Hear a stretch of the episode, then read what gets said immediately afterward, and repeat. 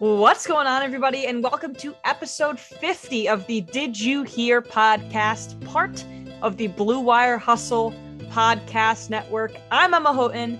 He's Pat Zhang. And it is so exceptionally fitting that today is the 50th regular weekly episode of the Did You Hear podcast. Because, Pat, it might have just been the best day of your life. It there have been other things that have happened in your life that might have been great. But of all the things, of all the unexpected things that could have happened in baseball free agency, nobody in their wildest dreams would have expected Max Scherzer to be a New York Met. And Pat, that is exactly what happened. Happy Mad Max Day. I mean, my lord, uh, Max Scherzer is a New York Met. Not only is Max Scherzer a New York Met starling, Marte, Mark Canha, uh, as well as Eduardo Escobar are New York Mets over the last couple days. Um, go back to Steve Cohen from a year ago. We will not spend like drunken sailors, and I cannot mm. just give myself credit on this one because I did not come up with it, but it was too good. As Eamon McAnaney said on SNY, well, the Navy's in and it is Fleet Week because the sailors are drunk in New York right now, and it is beautiful because wow. my God, Max Scherzer is a New York Met. Oh my God. Can you say what you told me about Paul Revere? Will that be making the podcast? I when Emma and I were texting on Sunday night, when things were starting to break for Scherzer inching towards a Mets deal, uh, I said that I was going to be so amped up that night that I would make a midnight run through King of Prussia, just as Paul Revere had a little bit, a little more famous uh, midnight ride a couple years ago. So uh, I thought it was fitting. A couple years ago, I don't know how much more famous that would have been. I don't know. Fair. This, it would have been was, comparable. It would have been comparable. I mean, this is one of the best sports dates that I can remember in a long, long time. I think this is better than the trade deadline. Oh, because especially for me.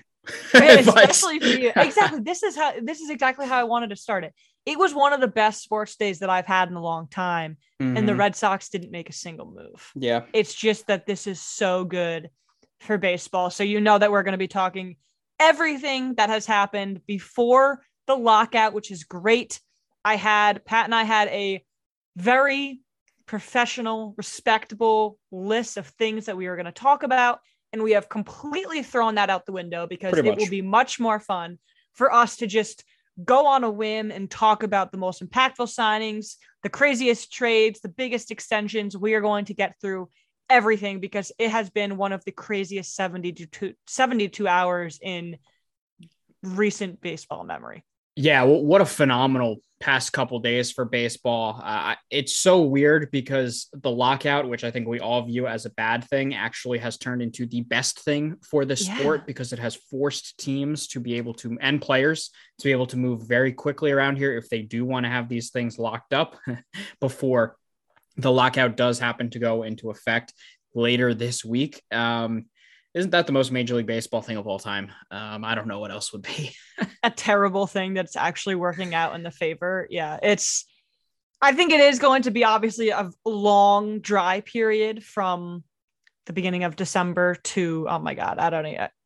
February. I think early February is probably yeah. when this thing gets resolved. I mean, there's always a chance that they break it out much quicker uh, which would be great. But I think if we're targeting the most likely date, it would be early February, just due to that's when both players and owners are going to start looking at the calendar and be like, oh crap, spring training's about to start. We got to get this thing figured out. Yeah, and I heard Joel Sherman talking about this on MLB Network, the success that this literal three day period has had makes me want a free agency signing period. Mm-hmm. I would mm-hmm. rather this and then have a bunch of slow months than wait over a five month period and get one guy here and then one guy three weeks later and then another guy here. I think this is so much better and it's so much fun to just keep up with the frenzy of it all and to have episodes like this where we can just talk about everything because so much is happening. Oh my God. MLB usually takes more of that faucet approach where, you know, yeah. drip comes out here, drip comes out there as a guy signs up through the course of the offseason. You usually don't get any of the bigger players until mid December, even right. they start. A lot goes into January and February. I'd be really interested to see if, as these bargaining agreements do go on, if Major League Baseball realizes how cool this was for their fan base, and of course, MLB is always trying to attract younger fans and, and try and put something into effect that expedites the free agent process. I'm not sure if the players will ever allow it, but it's a topic for conversation because clearly this has been so, so cool for the sport to have all of these big moves happening so quickly. Yeah. And you mentioned the fans in the sport, but I do think it is such a relief for a lot of these players to have signed the contracts already. Yeah. A lot of the, the big names have not come off the board yet. But again, and we will say we are recording this at 7:30 on Monday night. So there is absolutely nothing stopping a huge Carlos Correa go- deal to go down literally the minute we start recording because I just have a hor- uh, we stop recording, excuse me. I have a horrible feeling something like that is going to happen, but I think it's nice that a lot of these players were able to sign these big contracts before the 3-4 month lockout. I think that must be a big sigh of relief. There obviously are some people like I mentioned that are going to wait it out to try and get the most money possible, but mm-hmm. definitely doesn't seem like there's been uh any pinching of money so far. Owners have been pretty, pretty spending pro so far. Yeah, I have that number in front of me. I was going to wait till uh, later in the show to be able to get to it. Yep. But uh, as we stand right now, and this is with many big names not coming off the uh, off the market, uh, Major League Baseball has committed more than 1.4 billion dollars already. Yep. And I believe I don't know if stop me if you're going to get into this later. The record is 2.1 billion. Correct. The record is 2.1 billion. That should be blown by this exactly. winter. It might wait. It might take until mid to late February for that to happen with the lockout impending, but it's going to happen.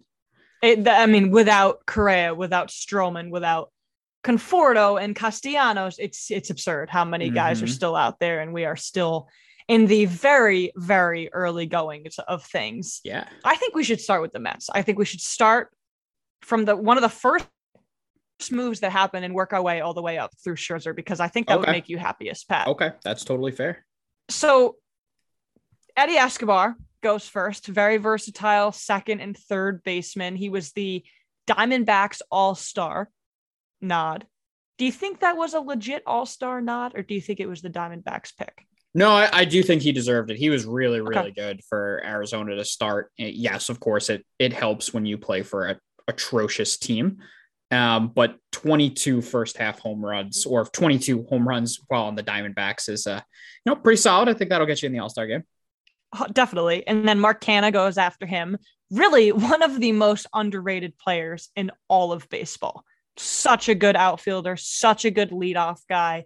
Really nice depth piece for the Mets, if not a starter. Yeah. And then the two big guys came down. Starling Marte to be the starting everyday center fielder for the Mets, a position that's been lacking for so long. Four years, 78 million. And then on Monday, after days, it seemed like years of negotiations, Monday morning, Max Scherzer signs for three years, $130 million. dollars. That's a $43.3 million average annual value, which absolutely crushes the previous high which belonged to Garrett Cole. That was $36 million a year. Yep, yep, hit all the points there. Canha, I think, is going to be a starting right fielder for the Mets this year, which is exciting to be able to get his on base percentage. You know, a decent athlete out there, and we know he's got a little bit of pop. Of course, things start to get very exciting once you get into Starling Marte. Uh, the Mets have been looking for a true center fielder for pretty much as long as I can remember. You know, even going back to when they made the World Series, they played Yoenis Cespedes in center, who very clearly was not a center fielder. Uh, Michael Conforto's been there over the years. He's a plus corner outfielder, but not a center fielder. Brandon Nimmo's been there for a while uh, you know, w- was poor in center for for a long time. Was actually above average in center field last year, which I think is kind of funny that they finally bring in a center fielder after they got positive outs above average from him. Uh, yeah. But but hopefully, you know, it, it does help prolong his health and make him a little better and, and take less of a toll on his body. Starling Marte coming in is huge because it adds, and as we said, that true center fielder. Uh, you know, a, a, guy with speed, 47 stolen bases, I believe uh, he had a year ago. Mm-hmm. That's something the Mets, I believe the Mets had just over you know, around 47 as a team, just as over it. Yep. So kind of crazy to bring that in. Of course, a contact hitter as well. We know about the power. He's been a, a guy the Mets have looked at for a couple years. They've tried to acquire through trade, haven't been able to do it. Jumped all over it in free agency. and a uh, really, really big move and one I am pumped about because he should slot in as the, I would guess, the number two hitter uh, behind Nimmo and in front of Lindor. Interesting. Yeah, I, I, just immediate front runner for the best team coming out of free agency, and it's the end of November. It's it's unbelievable how big these moves are. A because it prevented a team like New York from picking Marte up. B because Marte is just bona fide one of the best center fielders in baseball. And then also the point that I think is really interesting is now Brandon Nimmo will most likely be the starting left fielder. That's what yep. you said, correct? Correct. Even if he doesn't, though, now you have a guy like if Eddie Escobar plays third base, you have a guy like JD Davis coming off the bench. Mm-hmm. You have Dom Smith coming off the bench, depending on what they do with Javi Baez. You might have Jeff McNeil coming off the bench. All of these moves so far have made New York such a deeper team, and all teams struggle with injuries. Last year, I think I think as time goes on, and especially in Steve Cohen's tenure, this is going to be the bottom. Last year is going to be the bottom of the barrel. I hope they so. had, yeah, exactly. They had such a good core, and they had such high hopes and so much potential, and then everybody was bad at the right time or at the same time, and that doesn't normally happen. It just seems like that weakness was immediately resolved because they're building depth. And yes, the players by themselves is good are good, but now you have options and not a lot of teams have that. That's what has been so strong to me about these picks, about these moves so far. Yeah, sure. They're still building depth for sure because they are going to lose Michael Conforto now. So you, would think they'd go out and try to look for another outfielder. But you add Eduardo Escobar, who, as you, you said, can play third, can play second. You know, if they so choose, a switch hitter as well, which can really help balance that lineup. Jeff McNeil is still there can play second, third, either corner outfield position. So some versatility there. I would not be surprised whatsoever if at least one of JD Davis and Dom Smith are traded uh, for you know some sort of upgrade in pitching or or maybe mm-hmm. to go for a, a different type of bench player. Um, but as you said, if they are on the bench, they, they give you some pretty formidable guys to, to be able to pull up there. You know, JD hits, he, he cannot field, but he can certainly yeah. hit. Dom had an incredible 2020 and a rough 21. So I, I, think things are still changing, you know, and they're they're still figuring things out. But the team got much much better, and that is before we get to Max Scherzer. yeah, and just one last point on that too. We still don't know about the DH, so yeah. this could this could potentially get even deeper, even more formidable if you have a guy like Dom Smith hit or a guy like JD Davis just hit, and you don't have sure. to worry about the defensive side. Yeah, no, you, are certainly right. So something that'll come out of the collective bargaining agreement, but uh, we don't know it yet. Yeah, I I think if the if it's not a user universal DH, I would be truly floored. As would I. Yeah. Yeah. I, I think it's all right. That's this talk was all nice, but we we got to talk about Scherzer. I mean, wow. thinking about him.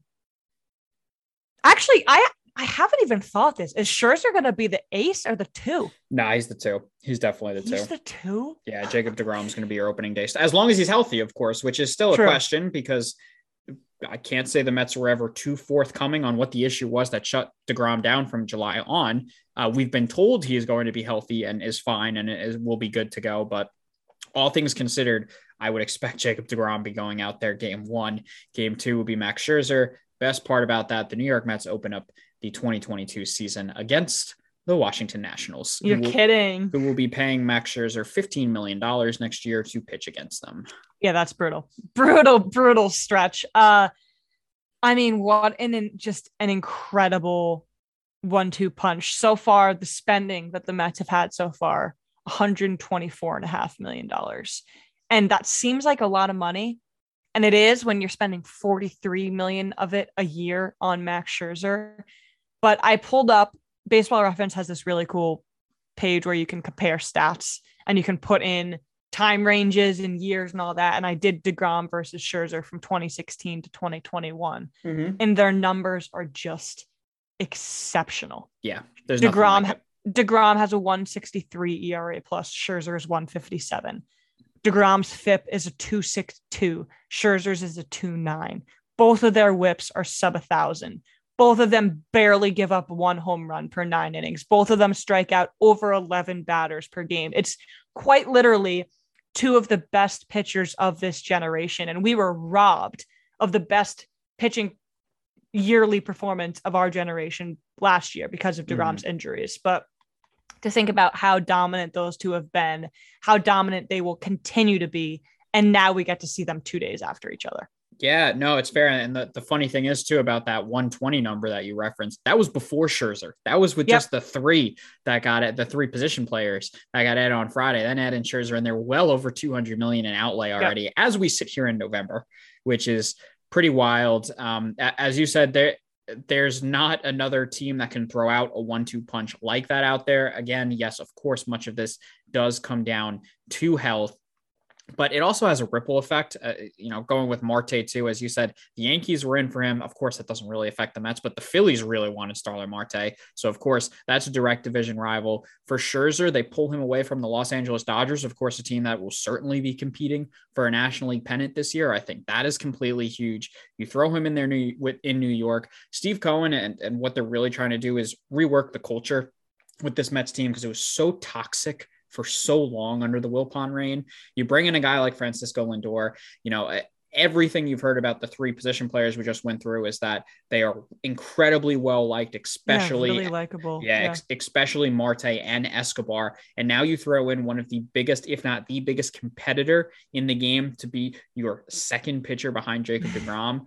Uh, culture starts to change pretty quickly that way. So, uh, I, I, mean, they're building it. There are still things to go. You know, that pitching staff still needs to be flushed out a little bit more, but I, I, I could spend this whole episode really giving you a full Mets breakdown. I won't do it, but it is incredible to add Max Scherzer, a guy who, when he came to the Dodgers, went 7 and 0 with a sub 2 ERA, a sub 2 ERA, and a 0.8 whip with 12 strikeouts per nine. I, but if you read some on Twitter, I was told he's done. And that I was just that's exactly where I was gonna go. All right, we're gonna put those those horrible takes to bed right here. I love your point about the culture. Also, the competitiveness mm-hmm. that DeGrom and Scherzer will bring now. Oh my God, I cannot even imagine facing either of them. Okay, so before I even let you answer this question, I'll pose it to you, but then I have something to say before you just jump out of your chair because I know what your question is, what your answer is going to be. He's 37 years old and he signed a three year deal. Sure. I, but to put it nicely, I don't understand how people are saying this is a bad contract yeah, because Scherzer had arguably his best season of his career numbers wise and opponent batting average wise, as in his stuff was just unhittable this year. And he was 37 years old. He's given absolutely no indication that any pitch, any part of his body, anything about him is on the decline. And now he's going into a market, he's going onto a team that is pretty much World Series or bust for 2022 and beyond. I'm not ready to go there yet. Is, yeah. I'm not ready to go there yet. Let's make the playoffs first. But yes, they, they will be competing for a pennant. It's just unbelievable to me that people are saying this is a bad contract. And it, it's not even about the money. They're saying it's a bad contract because he's 37 years old. Max Scherzer has shown no, has given no reason for anyone to think that just because he's 37, he has anything less in the tank are we really going to doubt Max Scherzer? Like that's I, what I mean. All I have yeah. to say is go to the man's baseball reference page. Yeah, just look at it. So I I'm not concerned at all with the fact that he's 37. Listen, if you want to talk to me about Starling Marte being 32 and signing a four year contract, I get it. You know, mm-hmm. you, you can voice those concerns that maybe years three and four aren't going to be great, and he's probably not going to be a center fielder at that point. You can make that case. I have no problem with that. I, I don't understand nitpicking Max freaking Scherzer. Everyone should just be counting their blessings. I mean, really. Yeah, this and this is a super cool stat from Sarah Langs, who does an unbelievable job uh, on on all of her baseball numbers. Now with Max Scherzer and Jacob Degrom, uh, of course, being here, this is the Scherzer is the seventh multi-time Cy Young Award winner to pitch for the New York Mets. That is two more, or excuse me, three more than any other franchise. Wow.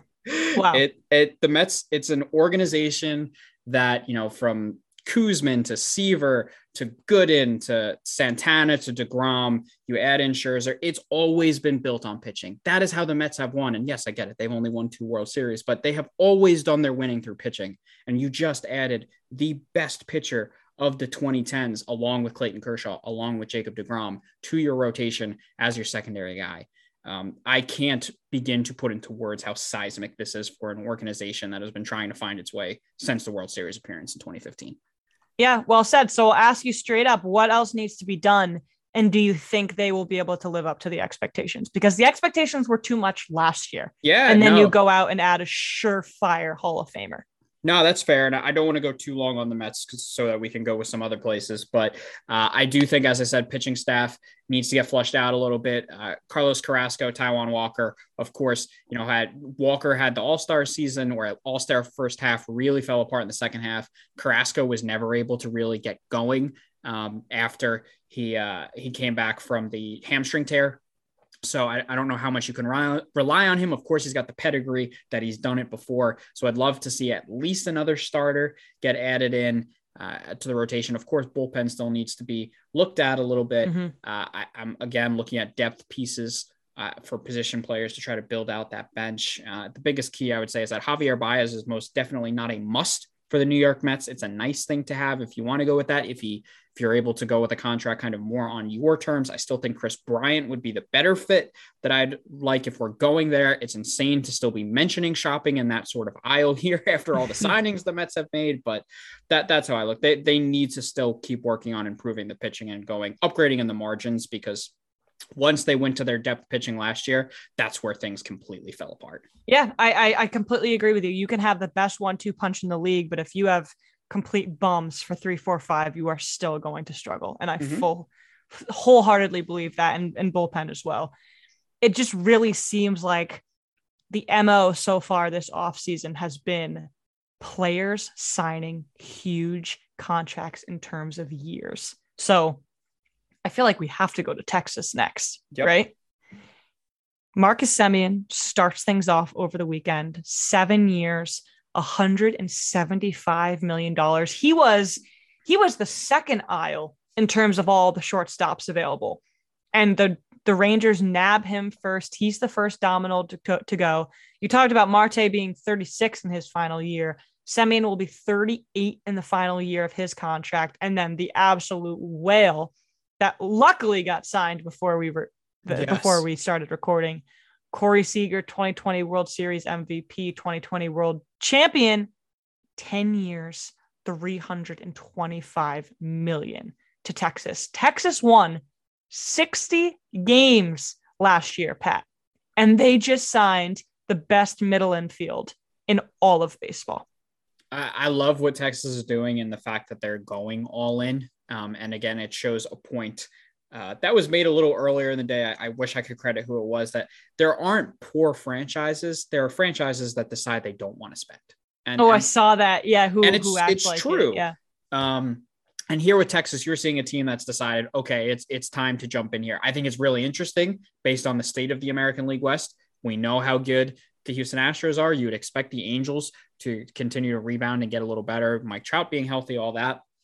But for Texas to now decide we're going to be players in this, I saw the Semien deal, and the first thing I thought was good for Marcus because I think it's it's a lot of years and a lot of money. Uh, even though Semien, we know how good he's been the past couple years. The Corey Seager deal, I think, is a complete home run for them to lock up kind of one of the premier shortstops. Again, take him away. He was the perfect fit for the New York Yankees, Corey Seager, and to then land him in Texas, A Rod style, with that hmm. contract mm. from many, many years ago, I think is an interesting parallel there. Uh, I love what they did. Seager's definitely the one I'm more excited for, but currently, looking at that middle infield, knowing Semien and Seager are going to play together, it's, it's pretty, pretty exciting. Yeah, my my number is about the Rangers, so maybe we can can keep this limited because I think it's a really good one when I saw these the, the years on the contract, the first thing I thought of was, oh wow, so they're just going to completely skip over the rebuild. When you sign Corey Seager for 10 years, you're not wasting any of those years. They're not going to go the Bryce Harper style, which is sign him for 10 or 13 years, whatever his contract was, and kind of sit the first three years because that's what the Phillies have been doing the Rangers are going all in because, yes, they have the money to spend. They also have the farm system to package guys and continue to bolster that rotation because really that's that's the only thing that needs serious help right now. They also signed Jon Gray, four years, 56 million. Personally, I don't think that contract will work out. I think that is far too much of a commitment for Jon Gray.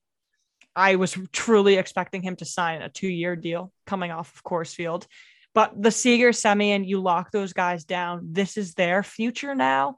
You let the young guys develop, you package them, get a frontline starter like Shane Bieber, like Trevor Rogers. This AL West is going to be unbelievable. Every everybody talks about the AL East being the best team for the next 10 years. How could you not put the AL West in that conversation right now? Yeah, I I told you the American League West just because became one of, if not the most intriguing divisions in all baseball.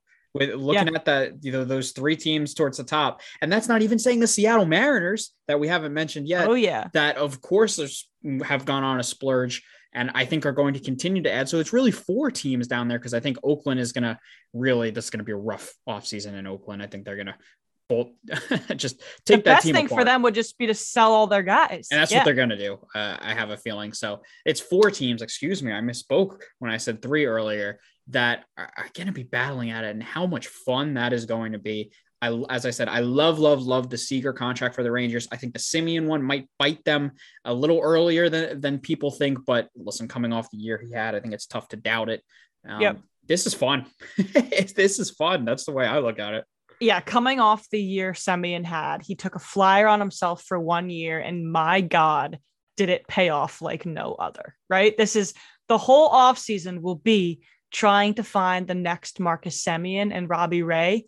And combined between them, they signed a seven year, $175 million deal and a five year, $115 million deal. I think they're doing pretty well for themselves right now. I, would say so. Um, it's it's wow. That's that's the biggest thing I can put to it. Corey Seager is going to be stuck. Like he he really is. I whatever. I've said it a million times, so we we don't have to keep, keep having me repeat myself. But as long as he stays healthy, and and the horrible thing is that his injuries. He got hit in the hand and broke his hand and missed a couple of months. That's not injury prone. That's just an unfortunate injury that happens to a guy. If he can stay on the field he is going to get so much out of this 10 year contract that it, that number doesn't scare me at all because he's such a good player and he's going to be so productive for so long. To your point with him it's all about health. It's yeah. it's can he stay healthy? Because he has not played a bunch of full seasons but whenever he is on the field not many like him. Yeah. All right i think we we set it up perfectly to talk about ray and the mariners yeah let's do it. this was not a pairing that i saw coming. Did you I thought Seattle was going to be aggressive. Uh, I thought Gausman was probably their guy, and then of mm. course he went to Toronto. Um, I think they still might make a play for a guy like Michael Conforto. Seems to make a ton of sense as a West Coast guy that went to Oregon State. It just it feels right there.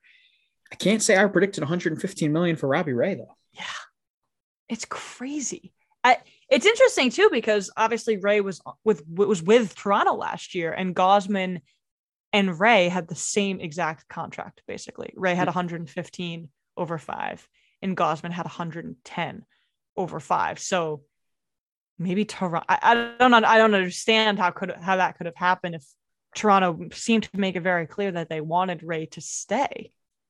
Yeah, and what I'll say too for Ray is good for him to be able to. Of course, he's coming off the ridiculous year where he wins a Cy Young, but yeah. you know, I wondered what that qualifying offer would do to his value yeah. because for a guy that, yes, of course, is coming off the Cy Young, but we've talked about a million times throughout the show over the season, you know, the inconsistencies that he had throughout his career. I wondered if that really would, you know, say have a team be like, no, you know, we're not interested in shelling out that type of money or that type of years and lose that, you know, top draft pick or one of their top draft picks over it. Clearly, Seattle went for it, knowing that the picks are a little bit further back, of course, because they had the really great year, and he was still able to turn five years and 115 million out of it. So uh, it's you know he I would say all things considered he did pretty well for himself after a one year deal. I just think it's genius for the team that Seattle has too. They they played with house money last year and were playing meaningful games up until game 162. Mm-hmm. They quite literally were a game away from making the playoffs. And now they just signed the, the reigning AL Cy Young winner. Next year, they're going to get back a fully healthy Kyle Lewis. They're probably going to get a full season of Julio Rodriguez and a full season of Jarred Kelenic and and um is it Tyler Gilbert? Yeah, or Logan, Logan Gilbert? Logan. Logan Gilbert, sorry. Logan Gilbert and Chris Flexen. Robbie Ray is the postseason experience, the anchor of that rotation, the veteran that this young Seattle team needs because that right now is what's separating Houston from Seattle mm-hmm. and what's separating Houston from Los Angeles. Los Angeles is still definitely a couple of moves away, but I think Seattle needed the guy, and Ray is so the guy. Do I ever think he's going to put up numbers like he did in 2021? No, Probably not. Definitely not. I am going to go as far to say definitely not. But as long as that walk rate doesn't go as high up as it was a couple That's of years ago, he'll be fine. And he still has the velocity. And other players will develop around him. You add maybe one or two more bats, and Seattle's going to be so dangerous. Again, you know, we talk about these teams that I don't think you would expect to spend. And here we are as we record this, because these numbers are absolutely going to change a trillion times. Yep. Um, yep. third, but Texas almost six hundred million dollars outlay. Toronto one hundred and twenty, Seattle one fifteen, Detroit seventy seven, Miami fifty three. You know, th- there are all these different teams, these smaller market teams, or or teams that haven't been bidding towards the top end of free agency over the past couple years. Well, they are in this year, which I think only goes to our previous points throughout the season of the health of baseball, which eh, I know it can sound conflicting as we move towards a lockout that's just because it's a negotiating tactic. It's just because the CBA is expiring there. Um, but where baseball actually is right now, clearly it's in a pretty good spot. Oh yeah, and health is in just the level of competition too. Mm-hmm. You could name a lot of divisions right now where I can't tell you who the clear favorite is. I cannot tell you with full confidence that Houston is the favorite in the AL West right now. No Ooh, way. I like it. I can't tell you that the Rays are the favorite in the AL East, not after everything that Toronto did not after the off seasons that we expect Boston and in New York to have. No, I think there's a, still a lot of movement to be done. And the last point about the the parity too. If I had to list off the winners of the offseason so far, I would say the Mets, the Blue Jays, the Mariners, maybe throw the Tigers in there, the Rangers in there. Not one of those teams was a playoff team. Yeah, great year. point.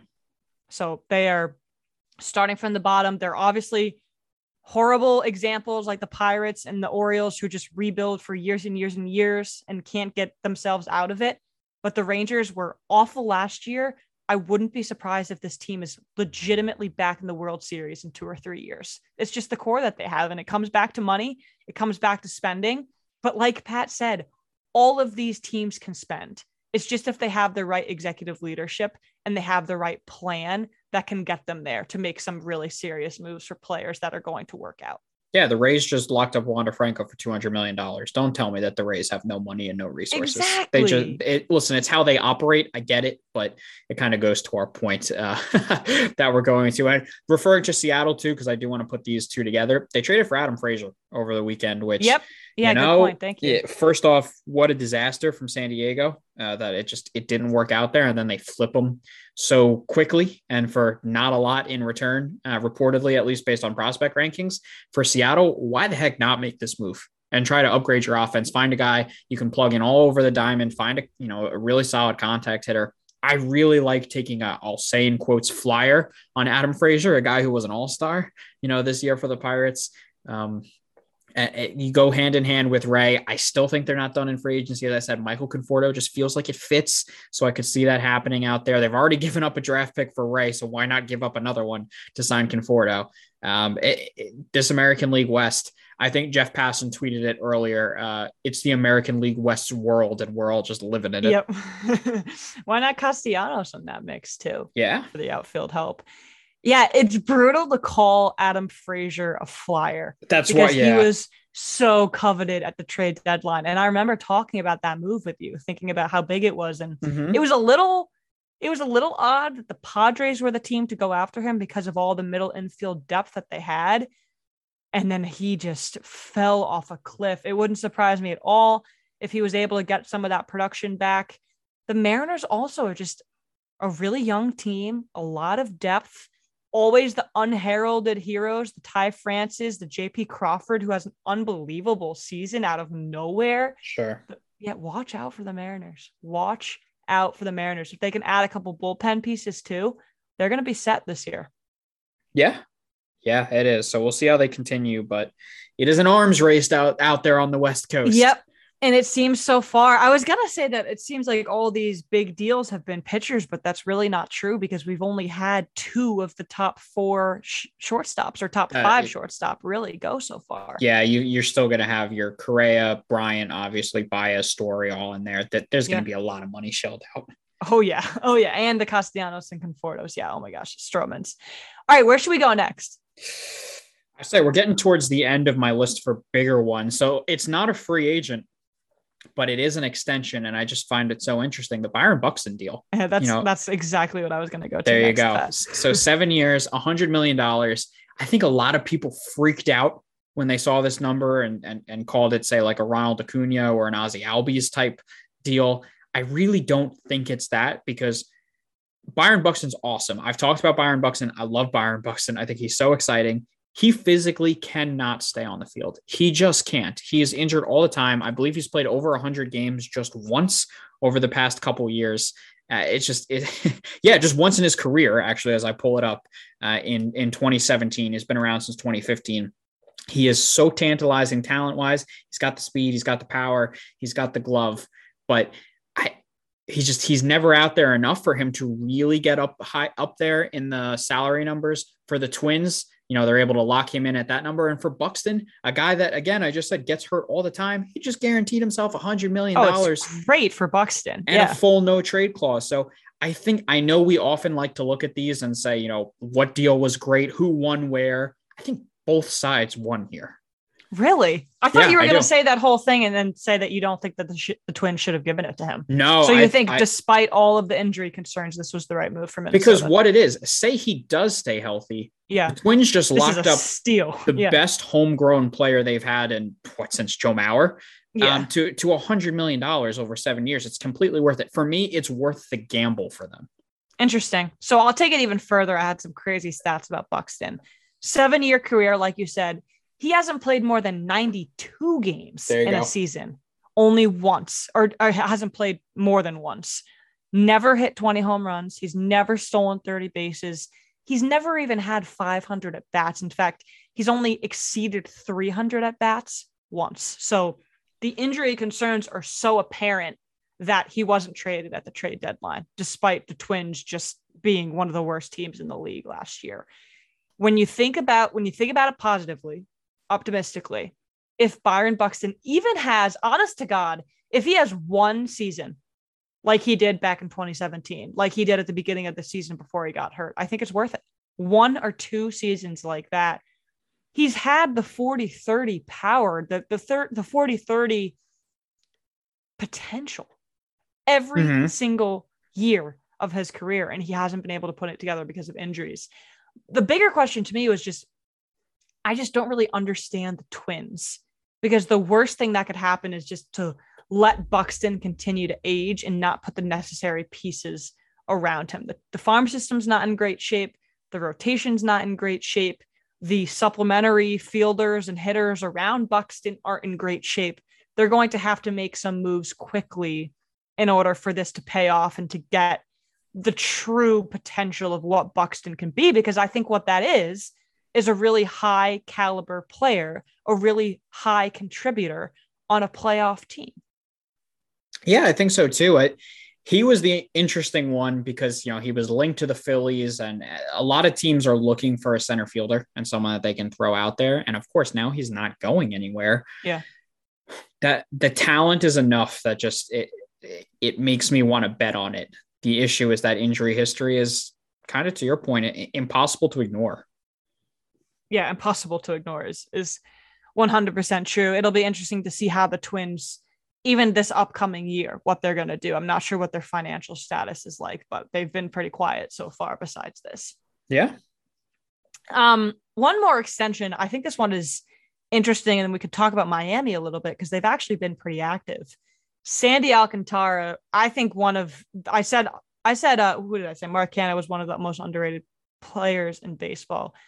Alcantara's got to be one of the most underrated pitchers in baseball. Miami extends him five years, $56 million. This tells me how prepared for the future Miami is. And we have talked about it ad nauseum. Kim Ng, this Miami rotation, Sixto Sanchez, Hernandez, Pablo Lopez, Trevor Rogers, Jesus the, Luzardo now. Too. Exactly that move at the deadline last year. Rogers finished second in NL Rookie of the Year voting. They are set up for so much success. I'm confident in the rotation. Now they need to get some bats, and that started with Avi Garcia, who they signed for four years, $53 million, which I think is great for Garcia, a little bit puzzling for Miami. And then news broke right before we started recording. Jacob Stallings to Miami as well, one of the best defense. That's a really good move. League.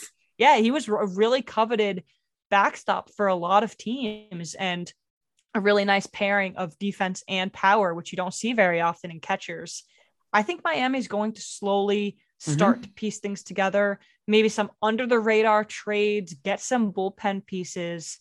I, I am really I, I honestly think you should be scared of the Marlins, Pat, in the NL East. I really do. Interesting. I do not think just yet that the Marlins are are there to to you know push the Mets or the Braves Mix things up. yeah, I, I, think they're building. I absolutely do. I, I, think, as I said, the Stallings move I think is great. I, I understand adding a guy like Garcia who's coming off a really good year should be able to bolster things in their lineup a little bit. Uh, we love the pitching staff. The the Sandy Alcantara is is a fantastic extension to lock up one of the better younger pitchers in the game because why not? All the guys yeah. is a really good pitcher. I think they're still in play for some guys that are out there right now. A, a name that I don't I don't know. I just get a feeling is Kyle Schwarber to the Marlins could be mm. real interesting to add a lefty power bat in the middle of that lineup. You know, be able to add a little bit more legitimacy and pop there. I could see it. I mean, I I say why not there. So I like the Marlins. I still think that they are you know pretty solidly below the the Braves and the Mets.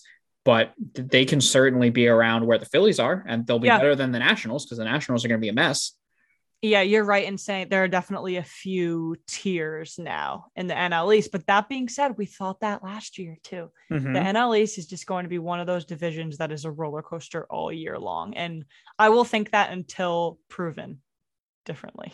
Yeah. Until I see the Mets translate this into wins, I'm going to think that it's kind of going to be a free for all right now. But I agree with you. Miami is certainly going in the right move in the right direction. Why not sign Kyle Schwarber? Right? Why not? With that DH, that lefty bat coming off the year he had, got Jazz Chisholm out there. That Miami's got some pieces.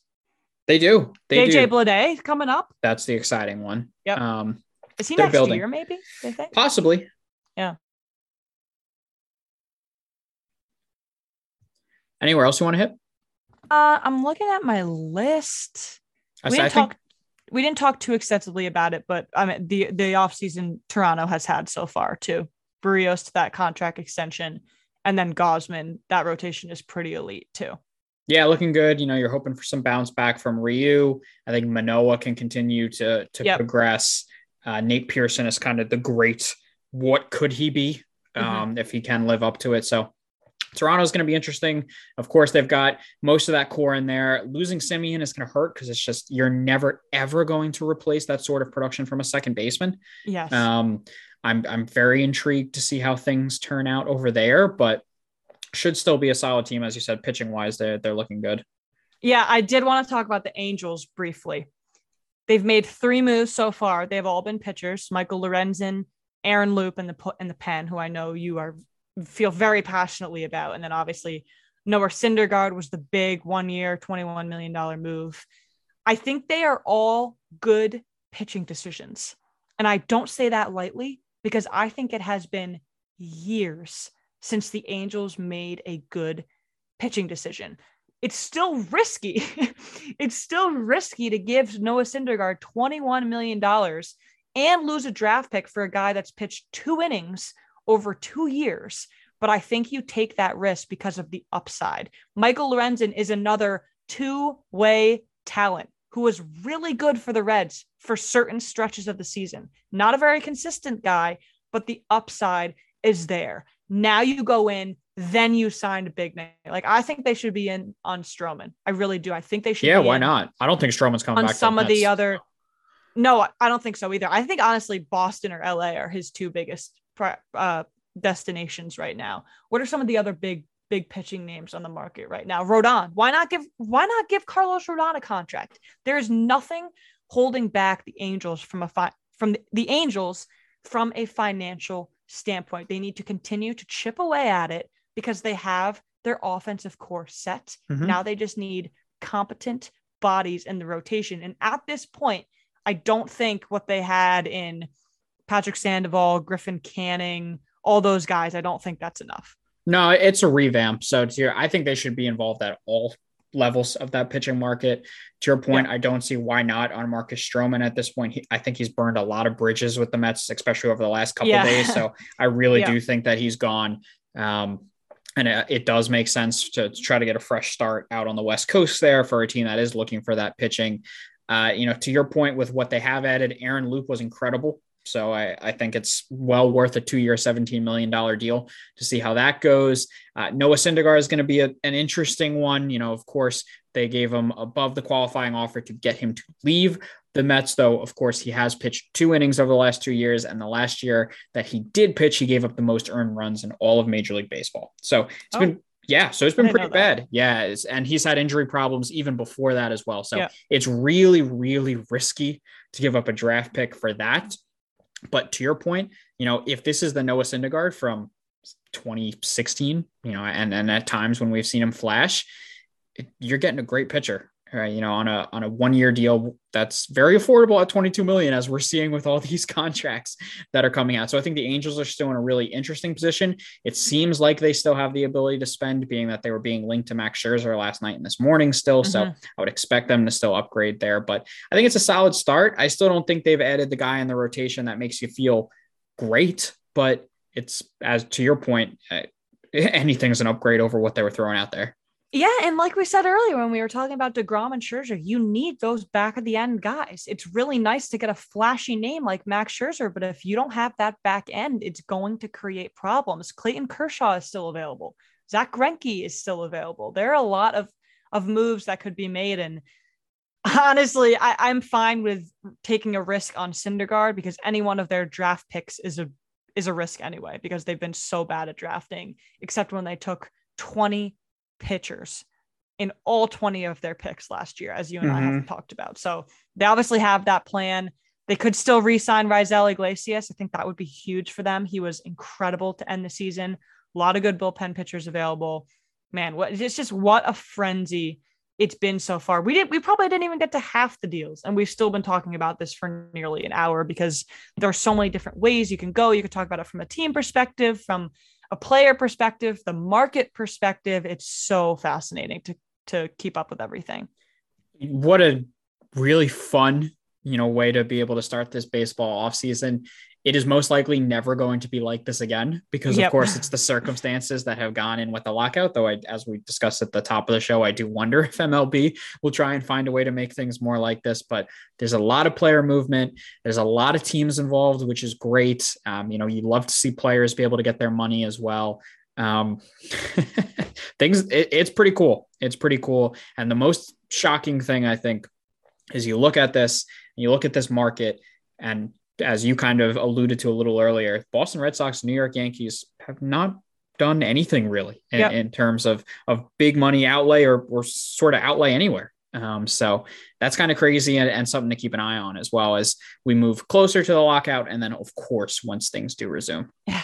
Oh my God, you can continue with that list. The Giants haven't done anything. The Dodgers haven't done anything. Dodgers got raided today. They're going to have yeah. to make some changes yeah, the Cubs, I think the Cubs are going to spend a lot of money this offseason. There are so many different ways you can do it out. Oh my God. I just, this is when we have our, our Jeff Passan notifications on and I'm just glued to my phone. I, my screen time is just going to be disgusting after today. I was on my phone so much today, but I know we said we weren't going to do this. Houston really hasn't spent that much money either. Mm-hmm. I knew, I know we said we weren't going to do this because we're not, there's no point talking about and predicting something that could happen literally as soon as we finish, but can you just give me like a couple of the next names you think are going to go off the market or where you think some of the big guys are going to go? Interesting. Um, you know, Kris Bryant is the one that, or Correa, I do think ends up in Detroit. I Yeah, just, me too. especially with Texas gone, does not sound like the Yankees are going to match that. So I, I just, I I- think I- 320. yeah, 320 I, I've I've liked that match from the start. I think Bryant's going to have a ton of suitors just with the uh, kind of flexibility that he brings. If the Mariners don't want to fish for Michael Conforto and they want to go real deep sea fishing, Kris Bryant and the Mariners could be Mm. interesting. I still think Freddie Freeman is a brave and only a brave. I don't even Oh, yeah. consider him going anywhere else. And then Trevor Story is the interesting one because I don't really, with the Rangers now finding their guy, I don't know. I- I- Is it the Yankees? Do they get him on Mhm. just a cheaper deal than all the other shortstops out there? So that's kind of how I look at it. Or any any names you want to look at? Yeah, I thought for sure Story was going to be the Rangers shortstop, especially like it. after Semien, right? Yeah, like maybe you just get Seager, but the fact that they got Seager and Semien, oh my gosh, I agree. I think Correa goes to Detroit. I think Carlos Rodon's contract is going to be extremely interesting. I'm going to throw this out there. I think Kris Bryant could go to the Phillies. I think that's Wow. going to be their That's Bryce's big buddy. Yep, big splash, and then you get a couple of bullpen pieces. And then I also think Clayton Kershaw will go to Texas. I think that's going to be their final move, Ah, and they're going to bring the vet home. And finally. yeah, you know, I, I mean, at this point, I was, uh, you know, Shanavaz McConaughey hosts Metroplex Mania on Blue Wire Hustle. I've talked with him so much about this offseason and how the Rangers were going to sell tickets after the season they had last year.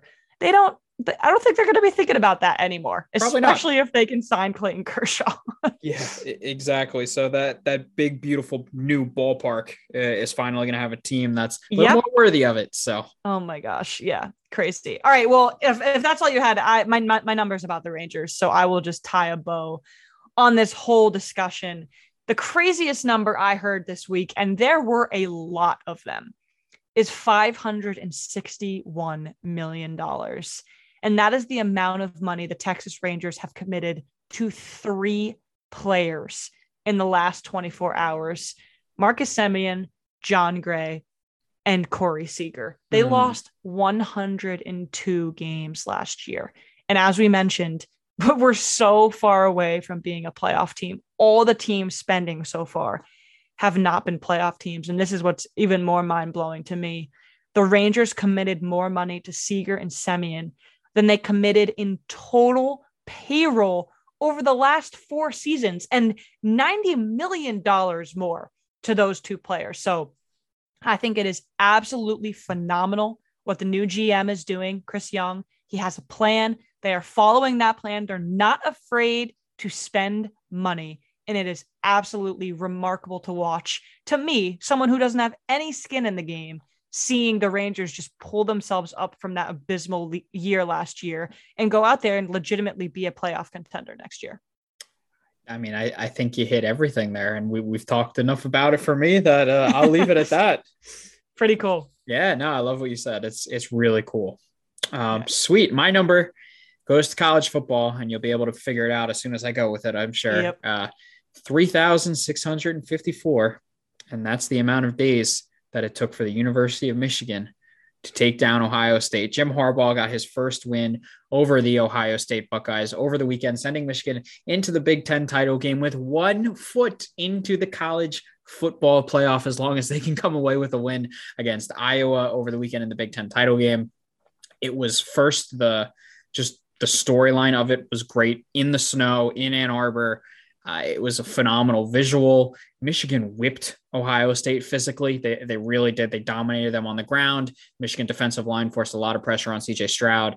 Uh, Ohio State, I, I have to say, I really believe in Ohio State. I thought they had firmly kind of entrenched themselves as the number two team in the country going into that game.